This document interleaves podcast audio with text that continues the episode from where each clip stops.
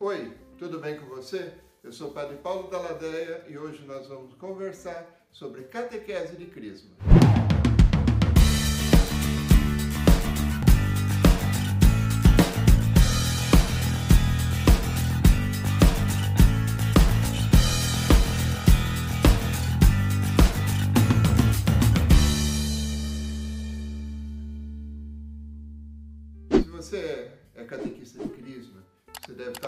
Encontrando algumas dificuldades. Catequese Crisma nem sempre é fácil, a gente sabe disso. Mas também nós temos alguns erros que são básicos e parece que todo mundo, toda comunidade comete. Vamos lá. Primeiro erro, engajamento. Quando você começa a catequese Crisma, você segue muitas vezes um livro que a sua comunidade, a sua diocese segue. E se você olhar nesse livro, você vai ver que lá pela, pela última ou penúltima eh, reunião, penúltimo encontro, você vai ver que vai falar sobre engajamento. Vai dizer assim: olha, vocês vão ser crismados para ser soldados de Cristo, para ser eh, se engajar na igreja. E e o resto. E, e, o resto das informações, se eu vou ser soldado de quem é a guerra, contra quem é essa guerra, é, eu vou me engajar em que pelotão, em que igreja, em que setor, como é que é as coisas, é, quanto tempo eu tenho para isso, é, eu, eu posso não querer fazer isso e, e celebrar esse sacramento? Tem muitas questões que não são resolvidas. Então, primeiro, esse é o primeiro, essa é a primeira dificuldade. Na verdade, nós temos que trabalhar engajamento durante todo o processo. E esse é o primeiro erro bastante básico, bastante fundamental. Quer dizer, você tem que trabalhar para chegar no final que o, o garoto ou a garota, o que vai ser crismado, ele já esteja engajado em algum grupo. Então ele vai ser crismado não só por conta da catequese, mas pela prática eclesial que ele já tem. Então, na verdade, ele vai ser crismado porque está na igreja e não o contrário e não vai ser crismado para ficar na igreja depois. Então, o, o, trabalho é o contrário. Você tem que trabalhar com os grupos da sua igreja e levando esses, esses catequizandos para os vicentinos, para ajudar a distribuir cesta básica, para o círculo bíblico, para discutir a, a Bíblia entre, entre eles, para o grupo de oração, para rezar, para louvar o Senhor, é, pra, para a periferia, para trabalhar na liturgia da igreja. Então, esse é o primeiro, é a primeira coisa. Você tem que trabalhar o engajamento, de forma que todo mundo tenha a possibilidade de se engajar. Nem todo mundo fala em público, por exemplo, mas tem gente que gostaria de, de tocar violão, tem gente que gostaria de, de visitar o, os velhinhos, de fazer um trabalho mais social, mais engajado. A igreja tem trabalho para tudo, tem lugar para tudo.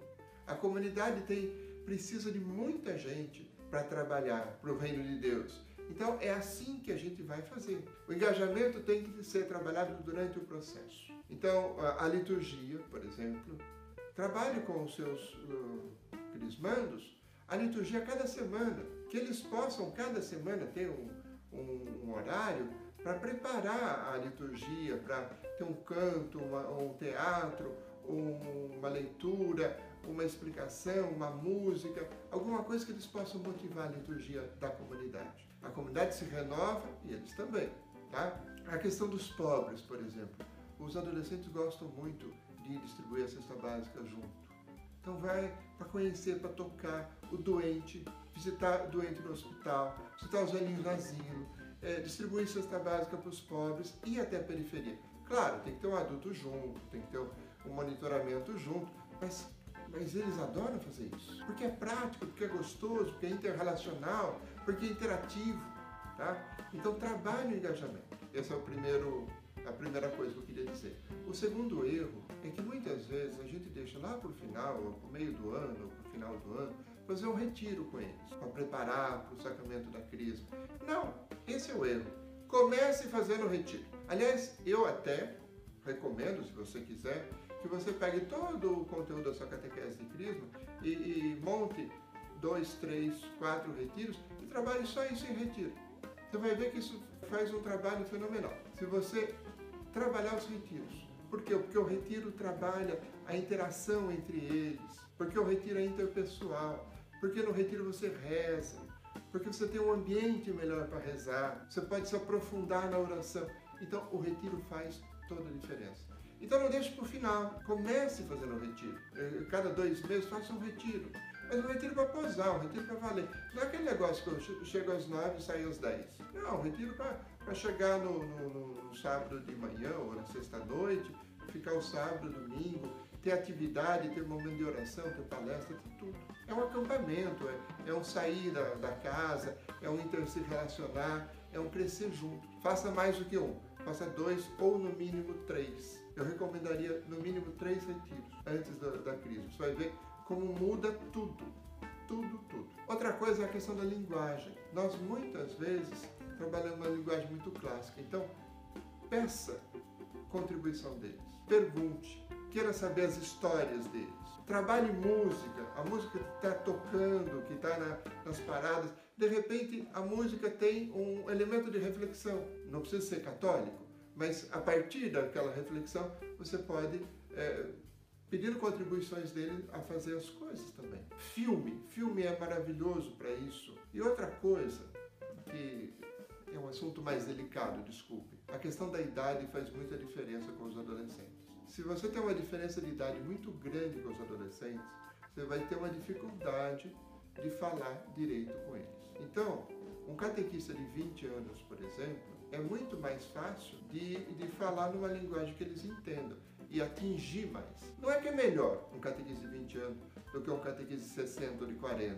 Não é isso. São situações diferentes. Ninguém é melhor do que ninguém. Mas para sintonia, um catequista mais novo é melhor para sintonizar, para falar e para passar a mensagem para os crismanos, tá? Essas coisas eu queria eu queria que você soubesse, porque afinal faz toda a diferença na catequese de Crisma. E olha, por favor, é, coloque nos comentários desse vídeo e dos outros vídeos, coloque pergunta, mande pergunta para mim. Eu quero ir respondendo as coisas. Um abraço para o pessoal da, Arquidiocese de Campinas, que mandou para mim essas perguntas. Um abraço para o Leider, que, que é meu amigo, que nós ficamos amigos através do Twitter e depois, através desse canal, ele está mandando contribuições para mim. Muito obrigado, Leider. Muito obrigado à, à comunidade sua, a todas as comunidades que participam. Muito obrigado.